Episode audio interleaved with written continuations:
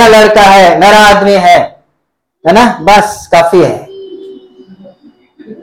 है ना? नहीं तो तीसरी बात क्या है? पैसा, टेबल के नीचे से। मेरे प्रियो, मेरे कहने का मतलब यह है, हमारे पास कोई भी क्वालिफिकेशन नहीं था इस चुनाव के लिए। ना हम इसके लायक थे। हले हालेलुया लेकिन एक रेफरेंस कौन है वो आदमी? कौन है वो व्यक्ति? प्रभु यीशु मसीह। हालेलुया आया हम प्रभु की महिमा के लिए ताली लिए। अगर उन्होंने, अगर वो हमारे लिए रेफरेंस नहीं देते, है ना? क्या हम यहाँ पर बैठ सकते थे आज? क्या हम पवित्र परमेश्वर के बच्चे कहलाते? क्या हम उस दौड़ में शामिल हो पाते? नहीं। वो कहता है मैंने तुम्हें इस दुनिया के अंधकार से चुन लिया है। तुम तो पहले अंधकार में थे और मैं तुम्हें उस अंधकार से मेरे अद्भुत ज्योति में लाया। मैंने किसको चुना? हमारा क्वालिफिकेशन देख के चुना? हमारा एजुकेशन देख के चुना? हमारा टैलेंट्स देख के चुना? नहीं। वो कहता है मैं दुनिया के मूर्खों को तुच्छों को नीचों को जो कुछ है भी नहीं जिनका कोई पहचान भी नहीं ऐसे लोगों को चुना ताकि ज्ञानियों को लज्जित करूँ धनवानों को लज्जित करूँ। हालेलुया। दुनिया का ज्ञान बेकार है। परमेश्वर कहता है दुनिया के ज्ञान को मैं मूर्खता में बदल डालूँगा। क्या का, किस काम का है ये ज्ञान? है ना? सुबह भी मैं यही बात बोल रहा था। अगर मनुष्य सारे दुनिया को प्राप्त करे, नाम, शहरत, इज़्ज़त, दौलत, लेकिन आखिरी में अनंत काल के, है ना? अनंत काल के लिए वो नाश हो जाए उनकी आत्मा। क्या मिला उस ज्ञान से, उस बुद्धि से, उस धन से? हालेलुया। इसलिए दौड़ में तो हमें दौड़ना है, लेकिन पहले चुने जाना वो इंपॉर्टेंट है। तो प्रभु ने हमें चुना उस दौड़ में दौड़ने के लिए, इसलिए प्रभु यीशु मसीह को हम धन्यवाद दें। उन्होंने पिता के सामने हमें खड़ा किया। योग्य ठहराया। वचन में लिखा है, उन्होंने पहले हमें चुना, हमें क्षमा किया, हमारे पापों को धोया, पवित्र किया, और इस योग्य बनाया, और परमेश्वर के संतान होने का अधिकार दिया। हालेलुया वचन में क्या लिखा है? जितनों ने उनके ऊपर विश्वास किया, उन सभी को वह परमेश्वर के संतान होने का अधिकार दिया।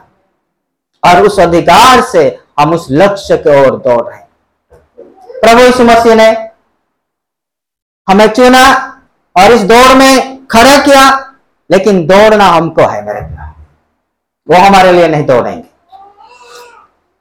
दौड़ना आपको है, दौड़ना मुझे है। अभी बच्चे लोग टेस्टिमोनी दे रहे थे, गवाही दे रहे थे उनका एक्सपीरियंस के बारे में, उन्होंने क्या क्या एक्सपीरियंस किया। और दीज आर पार्ट ऑफ़ है ना, इस दौड़ का एक हिस्सा है। Okay okay? इस दौड़ का एक हिस्सा है। हम प्रभु के वचन के अनुसार इस दौड़ में विश्वास योग्यता के साथ दौड़ना है। और हर एक दौड़ में एक नियम होता है। है ना? यहाँ लिखा है सभी दौड़ते तो सभी है, लेकिन वही जीतता है जो नियम के अनुसार दौड़ता है। आपने सुना होगा, मैं न्यूज़ बहुत देखता हूँ। तो मुझे थोड़ा बहुत जानकारी है। आपने सुना होगा कि बहुत लोग दौड़ के मुक्केबाजी में और बहुत सारे ओलंपिक्स में वे लोग जीते और मेडल भी हासिल किए। लेकिन कई सालों के बाद, कई दिनों के बाद ये पता चला कि उन्होंने जो मेडल जीता, प्राइज मिला, उन्होंने ये गलत किया था। नियम के अनुसार वो दौड़ा नहीं था, ये गलत किया था। सालों के बाद पता चलने पर भी उनका मेडल वापस लिया जाता है। मैं सच कह रहा हूँ, हुआ है ना कई लोगों के साथ इस, ये बात? हर एक दौड़ में, हर एक खेल में एक नियम होता है। मेरे कहने का मतलब यह है कि इस दौड़ में हम अपनी इच्छा के अनुसार नहीं दौड़ सकते। हमें परमेश्वर की इच्छा के अनुसार ही हमें दौड़ना है। अरे लिया हम अगर देखेंगे, हमारे प्रकृति में भी कई नियम है। है ना? प्रकृति में भी कई नियम है। अगर हम उस, उन नियमों का उल्लंघन करते हैं तो हमें उनका कॉन्सिक्वेंस जो है, वो भुगतना पड़ता है।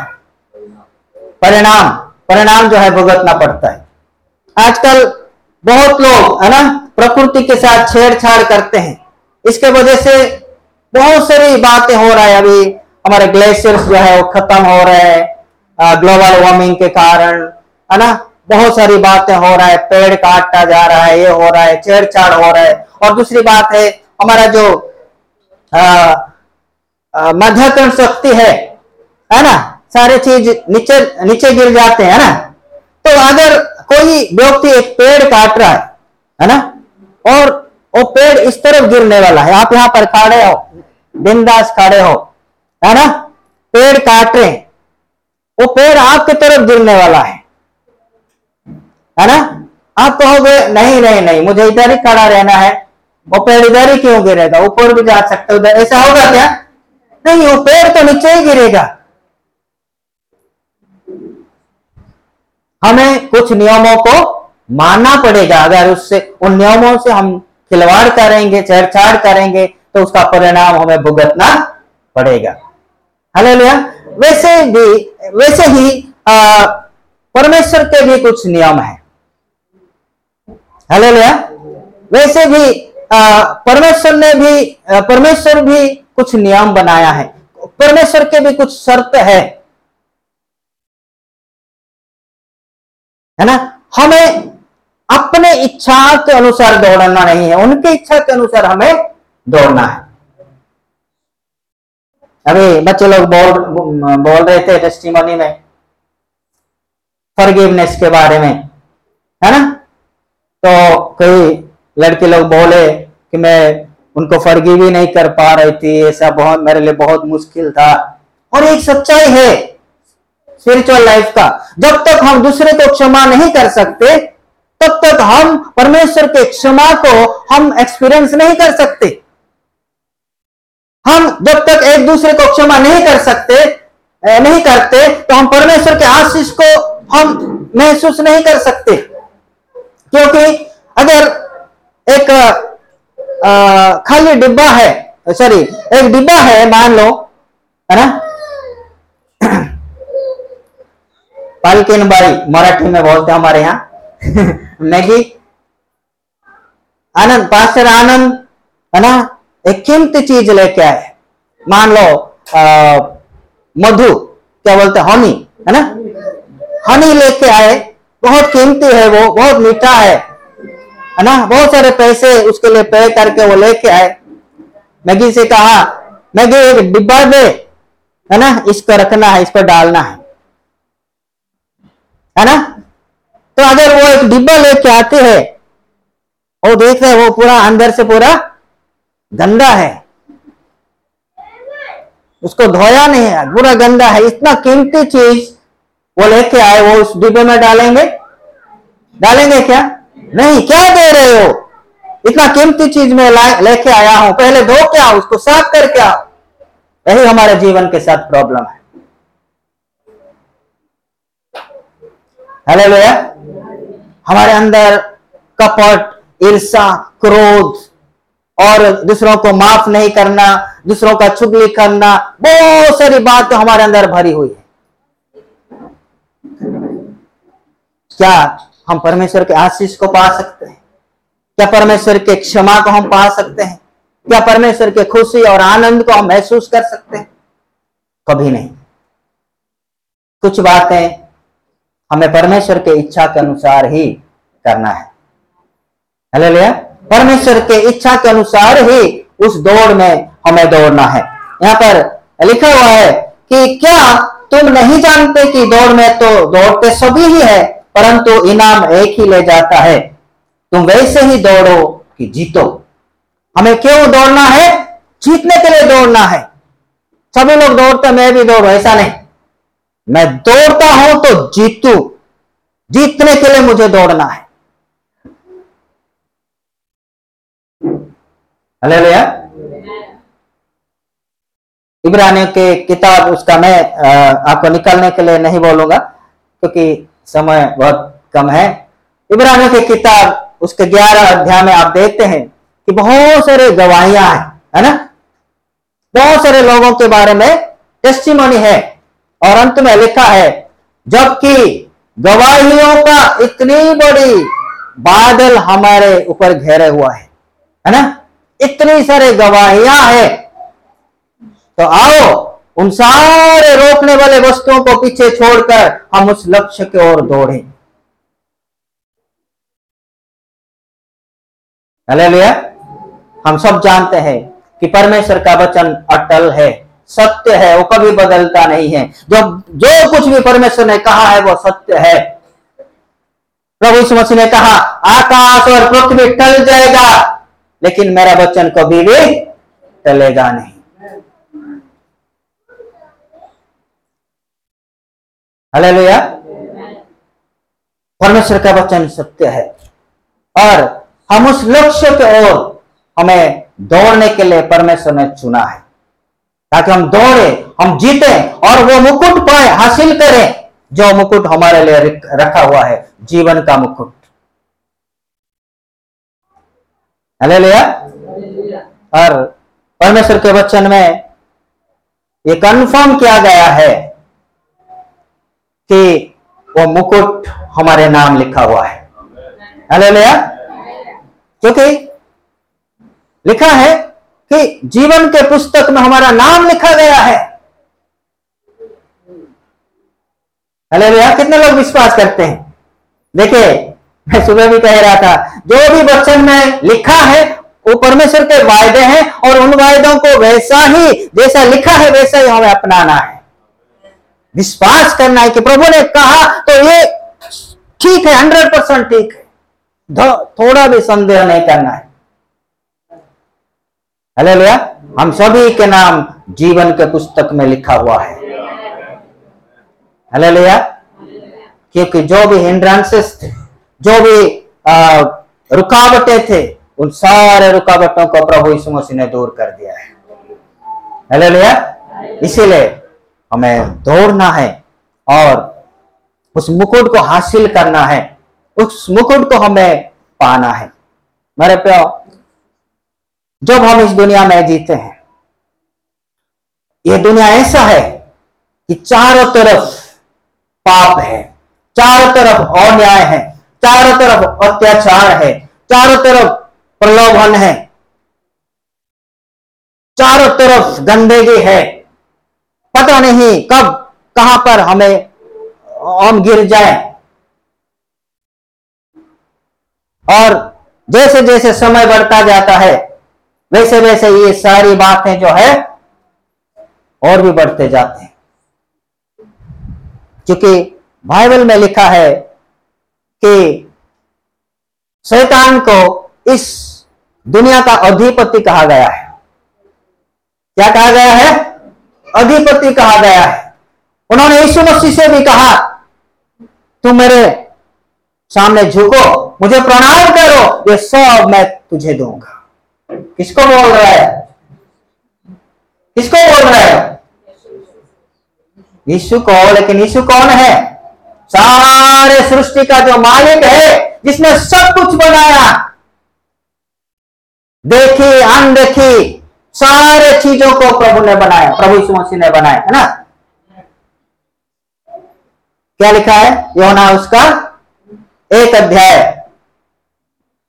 आदि में वचन था, वचन परमेश्वर के साथ था, वही वचन परमेश्वर था, और उसके द्वारा सारी सृष्टि की रचना हुई, और जो कुछ भी रचना की गई, सृष्टि की गई, उसमें से कोई भी वस्तु उनके बिना सृष्टि नहीं हुई। और वही वचन देहधारी हुआ और हमारे बीच में डेरा किया। किसको बोल रहा है? ये सारा मैं तुझे दूँगा। अरे भैया फिर भी परमेश्वर ने, है ना, उनको इस दुनिया का अधिपति कहा है। अरे लिया इसलिए जो लोग ज़्यादा धन बटोर लेते हैं, पैसा बटोर लेते हैं बड़े बड़े घर बनाते हैं, गाड़ियाँ बनाते हैं। ज़्यादा खुश होने की ज़रूरत नहीं है। अरे लिया अरे लिया हम कभी कभी सोचते हैं, प्रभु, हम विश्वासी हैं, हम उपवास करते हैं, प्रार्थना करते हैं, हम आपका वचन प्रचार करते हैं, हम आपके वचन के अनुसार चलना चाहते हैं। लेकिन ये लोग जो अविश्वास है, जो तुझे नहीं जानते, ये लोग इतना आशीषित है। है ना? आज इंडिया में सबसे ज़्यादा अमीर कौन है? एक ही नहीं है, बहुत सारे लोग हैं जो प्रभु को नहीं जानते। दुनिया चार दिन का है, बाइबल कहता है। चार दिन के दुनिया में कुछ भी आप हासिल करो, कुछ भी आप हासिल करो, आपने कभी देखा होगा सांप जो है वो मेंढक को निगलता है है ना? देखा है आपने? तो अगर ये मेंढक है फ्रॉग है ना? सांप पीछे से आके उसको पकड़ लेता है और धीरे धीरे धीरे धीरे उसको अंदर निगलने के लिए कोशिश करता है। फिर भी आधा जो बॉडी है उसका मेंढक का, वो आधा सांप के मुँह में है तो थोड़ी देर में अंदर जाने वाला है फिर भी अगर उसके सामने अगर कोई कीड़ा या कोई कुछ आता है तो वो अपना मुँह खोलता है कि उसको पकड़े। इस सच्चाई में बोल रहा आपको भी देखिए किधर देखा होगा आपने। लालच, है ना? आधा बदन उसका सांप के मुँह में है, थोड़ी देर के बाद वो सांप के पेट में जाने वाला है। अभी तक वो लालच और कीड़ा आया उसके सामने उसको पकड़ने के लिए कोशिश कर दुनिया चार दिन का है। बादल कहता है, हम इस दुनिया में मुसाफिर है, हम इस दुनिया में यात्री है। पहले तुम स्वर्ग राज्य और धार्मिकता की खोज करो। और ये सारी चीज़ें तुम्हें दिया जाएगा, क्योंकि तुम्हारा पिता जानता है कि तुम्हें इन चीज़ों की प्रयोजन है। हेलो भैया मेरे प्रियो, हम प्रभु को ढूंढे, उस लक्ष्य की ओर दौड़े, विश्वास योग्यता के साथ दौड़े, जीतने के लिए दौड़े। हम अकेले नहीं इस दौड़ में, परमेश्वर हमारे साथ है। वो कहता है, मैं तुम्हें कभी नहीं छोड़ूँगा, कभी नहीं त्यागूँगा। मैं तुम्हारे साथ हूँ।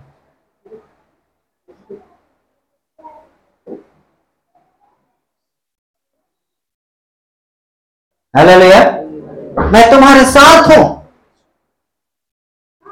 बस, हमें विश्वास करना है परमेश्वर को। हमारा सारा विश्वास उनके ऊपर डालना है। और हमें करना नहीं है। हमें ये विश्वास करना है मेरी इस दौड़ में मेरी इस यात्रा में परमेश्वर मेरे साथ है। हले भैया और एक वचन मैं पढ़ना चाहूँगा। हाँ, पहला थेसलनी कोई किसी को भी मिलता है तो आप पढ़ सकते हैं। पहला थेसलनी उसका दूसरा अध्याय का उन्नीसवा वचन। First Thessalonians chapter two verse 19 भला हमारी आशा या आनंद या पढ़ाई का मुकुट क्या है? हम्म। क्या हमारे प्रभु यीशु के सम्मुख उनके आने के समय तुम ही न होगे? हालेलुया भला हमारी आशा या आनंद या बड़ाई का मुकुट क्या है? क्या हमारे प्रभु यीशु मसीह के सम्मुख उसके आने के समय तुम ही ना होंगे? और लिखा है बीस में, हमारी बड़ाई और आनंद तुम ही हो। हालेलुया पौलुस कहता है कि मैंने जो तुम्हें प्रभु का वचन सुनाया, तुम्हें जो मैंने प्रभु का परिचय दिया, तुम जो प्रभु को जान गए, तुम ही मेरे लिए मुकुट के समान हो। हालेलुया। तुम भी मेरे लिए आशा हो, हमें सिर्फ़ अपने लिए दौड़ना नहीं है। हमें सिर्फ़ अकेले उस मुकुट को प्राप्त करना नहीं है। हमें दूसरों को भी इस दौड़ में शामिल करना है। हेलो भैया यानी कि हमें सुसमाचार सुनाना है। मम्मी पीछे बैठी हुई है उनके बारे में मैंने गवाही सुनी, सुना है। जब तक उनके शरीर में ताकत था, बल था, शायद अभी भी वो सुसमाचार का कार्य करती है और प्रभु ने इस्तेमाल करते हैं। बहुत इस्तेमाल किया। हालेलुया। तो जिनको भी उन्होंने जीता प्रभु के लिए, जिनको भी उन्होंने प्रभु के पास लाए, हालेलुया। वो, उनके लिए वो मुकुट के समान है। हालेलुया। जितने भी आत्माओं को उन्होंने जीता, मेरे प्रियो, हम सभी को अकेले नहीं दौड़ना है। हमें औरों को भी साथ में लेके दौड़ना है। हालेलुया। औरों को भी हमें उस उद्धार का सौभाग्य बनाना है। हालेलुया। और एक वचन पढ़े, ब्रदर। दूसरा तिमोथी उसका चार अध्याय का आठवां वचन। Second Timothy chapter four and verse eight भविष्य में मेरे लिए धर्म का वह मुकुट रखा हुआ है, जिसे प्रभु जो धर्मी और न्यायी है, मुझे उस दिन देगा और मुझे ही नहीं वरन उन सबको भी जो उसके प्रकट होने के समय क्रिया जानते हैं hallelujah chapter four verse eight ना? हाँ। यहाँ पर लिखा है कि भविष्य में भी मेरे लिए धर्म का वो मुकुट रखा हुआ है जिसे प्रभु जो धर्मी और न्याय है मुझे उस दिन देगा और मुझे ही नहीं वरन उन सबको भी जो उसके प्रकट होने को प्रिय जानते हैं। हालेलुया वो जीवन का मुकुट और धर्म का मुकुट हम उस दिन प्राप्त करेंगे, जिस दिन प्रभु प्रकट होंगे। हम सभी लोग उस मुकुट को पाएँगे। सभी लोग जो उनके आने को प्रिय जानते हैं, ऐसा लिखा है। उनका बाढ़ जो होते हैं तैयारी के साथ, उनका इंतज़ार करते हैं। यहाँ पर नहीं लिखा, जो दुनिया में व्यस्त है जो कहते हैं, पास्टर, समय ही नहीं मेरे पास। यहाँ पर तो मैं नहीं देखता। सुबह भी खचाखच भरा हुआ था, अभी भी भरा हुआ है। लेकिन मुंबई के चर्चेस में आप जाएँगे। सिस्टर, क्यों नहीं आए आज प्रार्थना में? पास्टर, क्या बोलो टाइम ही नहीं है। ब्रदर, क्यों नहीं आए? ब्रदर, मेरे पास पास्टर, मेरे पास टाइम ही नहीं है।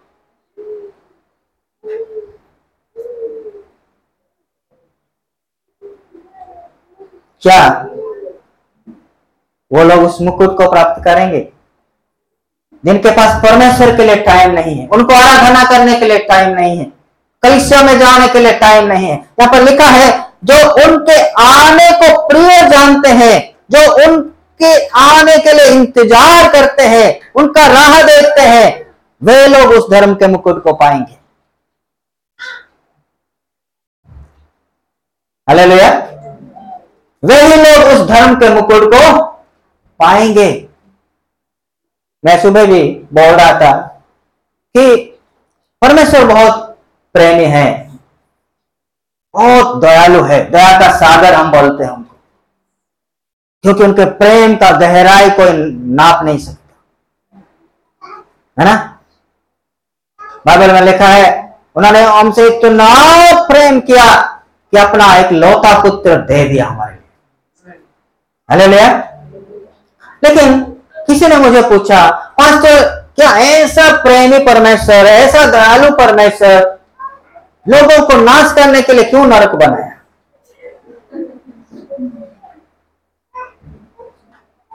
परमेश्वर ने मनुष्य के लिए नरक नहीं बनाया। मनुष्य से बहुत प्यार करता है। और अपने समानता में, अपने सादृश्य में उनको बनाया। अपने इमेज में हो है ना? ही क्रिएटेड हिम क्या लिखा है?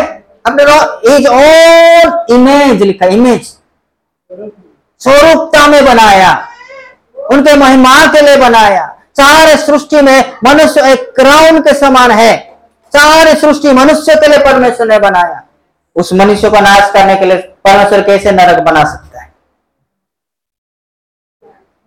किस लिए बनाया? नरक, शैतान के लिए लूसीफर के लिए और उनके वन थर्ड है ना? उस पतित स्वर्गदूतों के लिए बनाया। जो उनके विरुद्ध में बलवा किया, जो उनके विरुद्ध में उन्होंने पाप किया।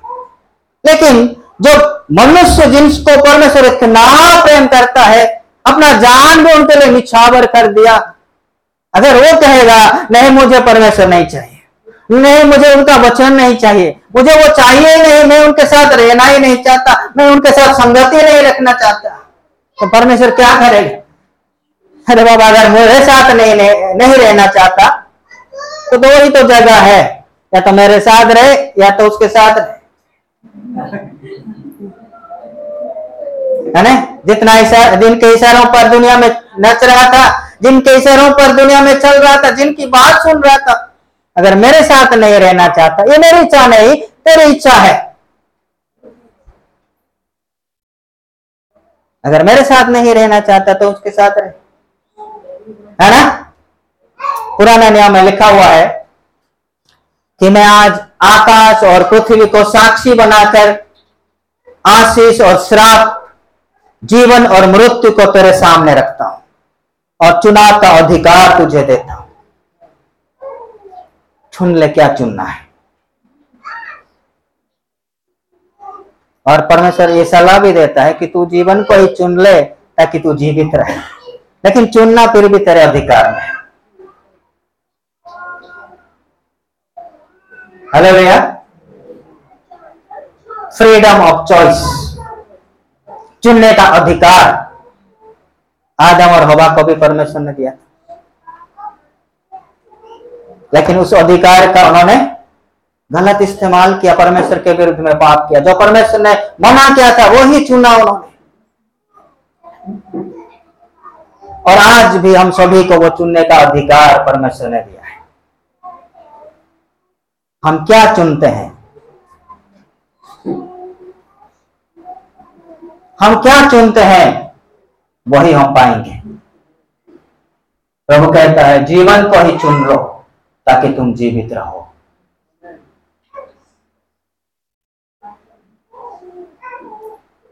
हेलो भैया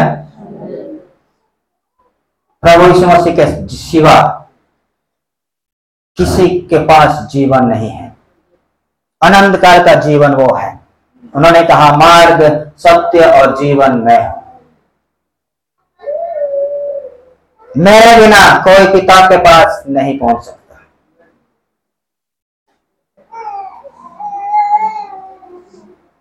हेलो भैया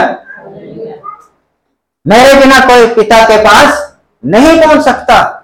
आज हम प्रभु यीशु मसीह को चुने और हम उस जीवन को पाए, उस जीवन के मुकुट को हम पाए। हेलो तो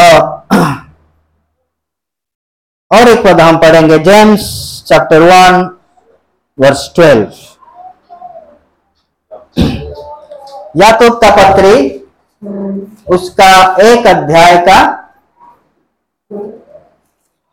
धन्य है वह मनुष्य जो परीक्षा में स्थिर रहता है क्योंकि वह खरा निकल कर जीवन का मुकुट पाएगा हालेलुया धन्य है वो मनुष्य जो परीक्षाओं में स्थिर रहता है क्योंकि वो खरा निकलकर जीवन में प्रवेश करेगा जीवन का मुकुट पाएगा परीक्षाएँ बहुत आएँगी जब तक हम इस दुनिया में हैं अपनों की ओर से परीक्षाएँ शैतान की ओर से परीक्षाएँ परिवार की ओर से परीक्षा है, दोस्तों की ओर से परीक्षा है। लेकिन हमें क्या करना है? स्थिर रहना है, डगमगाना नहीं है। कई कई विश्वासी लोग आते हैं शुरू शुरू में बहुत एक्साइटेड होते हैं, और धीरे धीरे धीरे धीरे क्या कहते हैं? ठंडा हो जाता है। प्रभु मसीह ने एक एक एग्ज़ाम्पल दिया, है ना? बीज बोने का, बीज बोने वाले का दृष्टांत दृष्टांत। वो क्या क्या? बीज बोता गया, कुछ बीज रास्ते के किनारे में गिरा, कुछ बीज झाड़ियों में गिरा, कुछ बीज चट्टान के ऊपर गिरा। लेकिन कुछ बीज अच्छे भूमि पर गिरा। और अस्सी, साठ गुना, अस्सी गुना, सौ गुना फल लाया।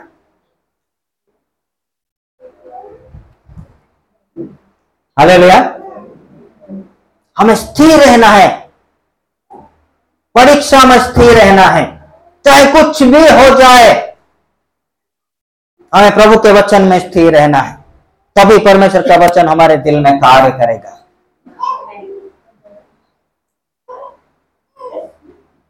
थोड़ा सा संकट आते, थोड़ा सा परेशानी आता। है नहीं नहीं नहीं, मैं प्रार्थना नहीं चाहिए। मैंने प्रार्थना छोड़ दिया।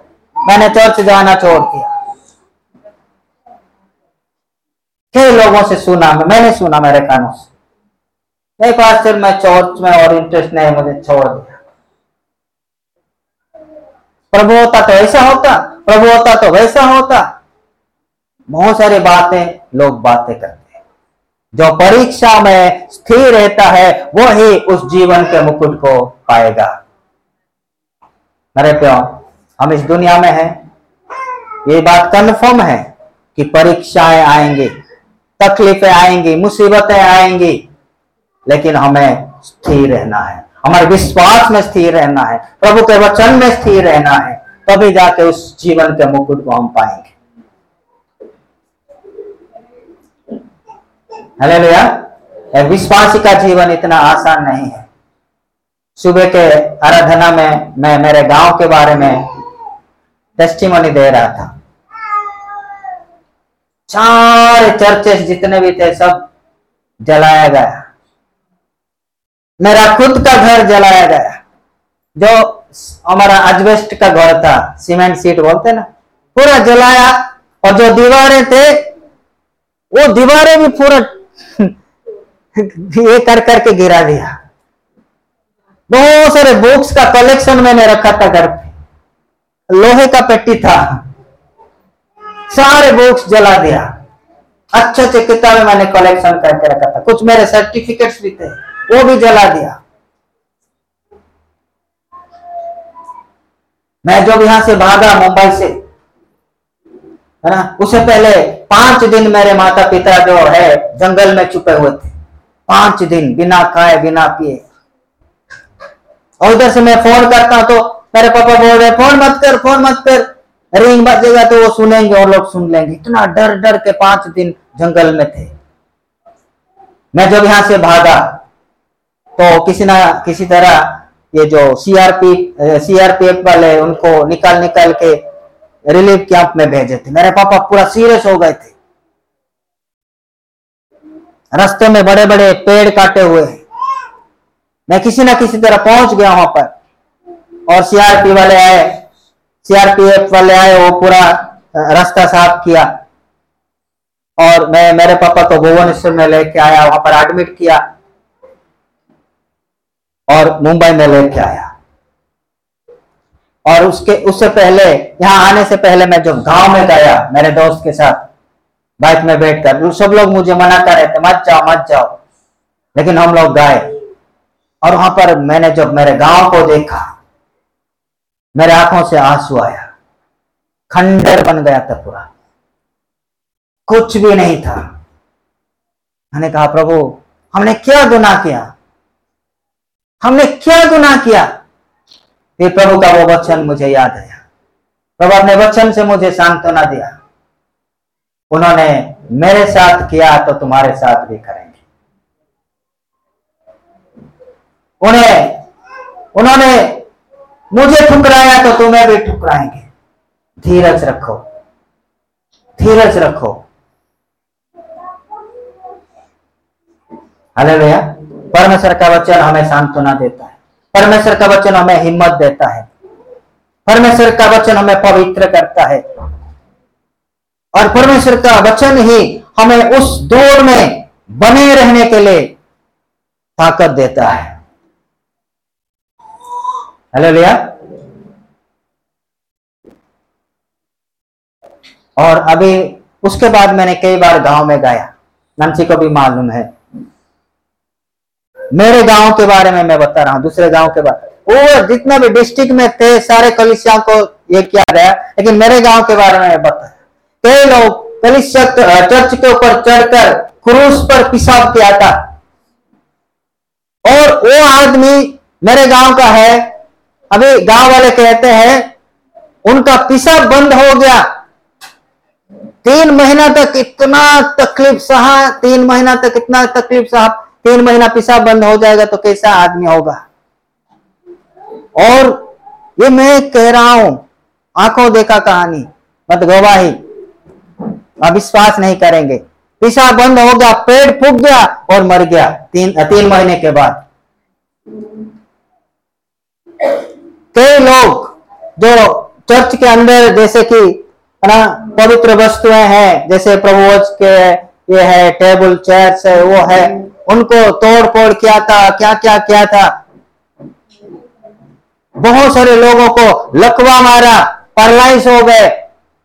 बहुत सारे लोग गुंगे हो गए, बोल नहीं पाए। बहुत सारे लोगों को, है ना वो बरसात के समय नदी लेके गया, उनका लाश भी नहीं मिला। ऐसे बहुत सारे लोग मर गए। मेरे गाँव की बात। है परमेश्वर अपने लोगों का बदला लेता है। इसलिए वो कहता है, बदला मत लो, बदला लेना मेरा काम है। मैं देख लूँगा। हेलो लिया परमेश्वर अपने बच्चों को कभी नहीं छोड़ता। हम नहीं चाहते कि परमेश्वर उनको ऐसा ही मार डाले। हम चाहते हैं उनके लिए प्रार्थना करते हैं, प्रभु उनको, उनकी आँखों को खोले, वो उद्धार पाए। वो भी हमारे साथ स्वर्ग में आनंद मनाए। हम ये चाहते हैं। मेरे प्यो ये बात मैंने इसलिए बताया कि हमें धीरज रखना है। ऐसे परिस्थितियाँ आएँगे। लोग हमें मिसअंडरस्टैंडिंग करेंगे, गलत समझेंगे। लोग हमें सताएँगे। लेकिन जो अंत तक धीरज धरेगा, उसी का उद्धार होगा, वही उस मुकुट को पाएगा। Hallelujah.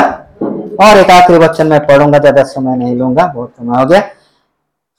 First Peter chapter five verse four पहला पत्रच का पहला पत्री, उसका पाँच अध्याय, चौथा वचन। जब प्रधान रखवाला प्रकट होगा तो तुम्हें महिमा का मुकुट दिया जाएगा, जो मुरझाने का नहीं। हालेलुया। जब प्रधान रखवाला प्रकट होगा तो तुम्हें महिमा का मुकुट दिया जाएगा, जो मुरझाने का नहीं। हालेलुया।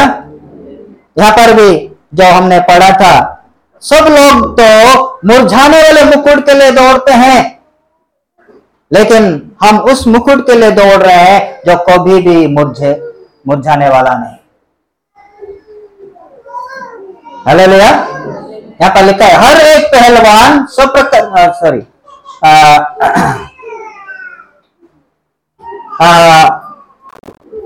वे तो एक मुरझाने वाले मुकुट को बी पार्ट ट्वेंटी फिफ्थ का बी पार्ट है। वे तो एक मुरझाने वाले मुकुट को पाने के लिए ये सब करते हैं। परंतु हम तो उस मुकुट के लिए करते हैं जो मुरझाने का नहीं। अरे भैया जो कभी ना मुरझाने वाला मुकुट है, जीवन का मुकुट। वो हमारा लक्ष्य है, वो हमारा आशा है। तो हम धीरज के साथ विश्वास योग्यता के साथ, पवित्रता के साथ उस लक्ष्य की ओर दौड़े।